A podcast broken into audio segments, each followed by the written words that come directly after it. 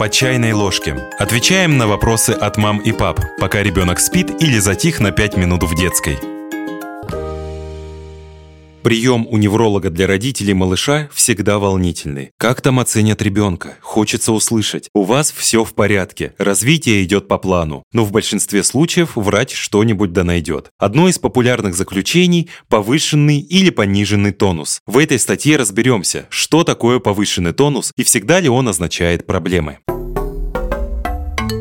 При патологическом гипертонусе мышцами сложно управлять. Мышечный тонус – это величина сопротивления движениям в мышцах. Например, его можно оценить, если сжать бицепс, когда он расслаблен. Сопротивление мышцы и будет ее тонусом. Оценка мышечного тонуса входит в стандартный неврологический осмотр ребенка, начиная с периода новорожденности. Когда ребенок рождается, у него обычно физиологический гипертонус. Верхние и нижние конечности прижаты к телу, руки часто сжаты в кулачки. Для первых месяцев жизни это норма. Затем тонус постепенно снижается, что позволяет малышу осваивать новые навыки – переворот, потом ползание и так далее. Но в некоторых случаях тонус бывает патологическим, слишком низким – гипотонус, или слишком высоким – гипертонус. И то, и другое может мешать нормальному развитию ребенка. При гипертонусе мышцы слишком жесткие, поэтому ими проблематично управлять. Это осложняет освоение моторных навыков. В более старшем возрасте могут быть трудности с ходьбой и балансом, возможностью брать и удерживать предметы. По словам детского невролога Олега Елецкого, зачастую у малышей тонус меняется в течение развития, и это абсолютно нормально. Первые месяцы жизни у малышей есть физиологический гипертонус конечностей, который постепенно снижается к трем месяцам. И родители замечают, что ручки и ножки у ребенка уже не прижаты к туловищу, и общая гимнастика дается гораздо проще.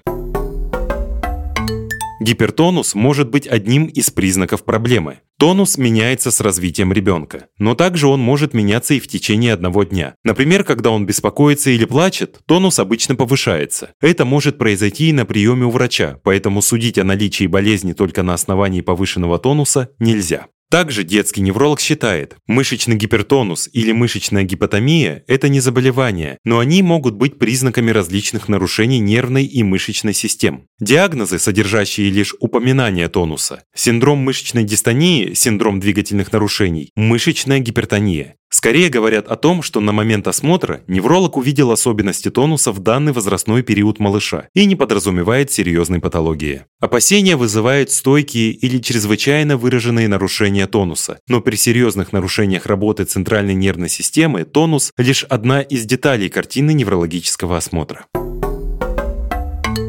Проблема не в мышцах, а в мозге. Причина патологического гипертонуса в нарушении работы центральной нервной системы. В частности, проводящие пути между головным и спинным мозгом и мышцами перестают работать как следует, и до мышц не доходит информация о том, что нужно расслабляться. Эти нарушения иногда формируются еще на этапе внутриутробного развития, а могут быть результатом родовой травмы или заболевания. Гипертонус может проявляться такими симптомами. Скрещенные ноги, рука в кулаке после 6 месяцев, пониженная гибкость, боль в мышцах и суставах, медленные и скованные движения, скелетно-мышечные деформации, спазмы и непроизвольные движения, нарушение походки. Гипертонус может быть спастическим, ригидным и дистоническим. Ригидность обычно не встречается у детей. При спастике мышцы чрезмерно сопротивляются движению. Сопротивление растет с увеличением скорости и объема движения. При дистонии мышцы чрезмерно сокращаются, что приводит к непроизвольным движениям и искривленным позам. Самые распространенные заболевания, которые сопровождаются гипертонусом, это церебральный паралич, рассеянный склероз и болезнь Паркинсона.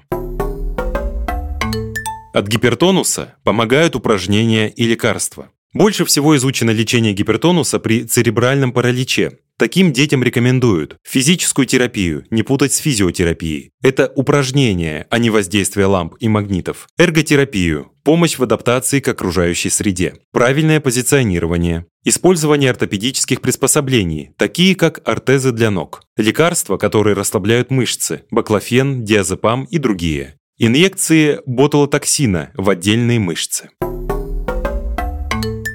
Что в итоге? Если ребенок еще маленький, и единственный симптом – это повышенный тонус, то беспокоиться не о чем. И массаж ему не нужен, только если родителям очень хочется, а ребенок при этом не плачет. Если же есть другие неврологические симптомы, задержка в развитии или сопутствующие заболевания, гипертонус может быть одним из симптомов. В таком случае ребенку понадобится лечение, специальные упражнения или лекарства.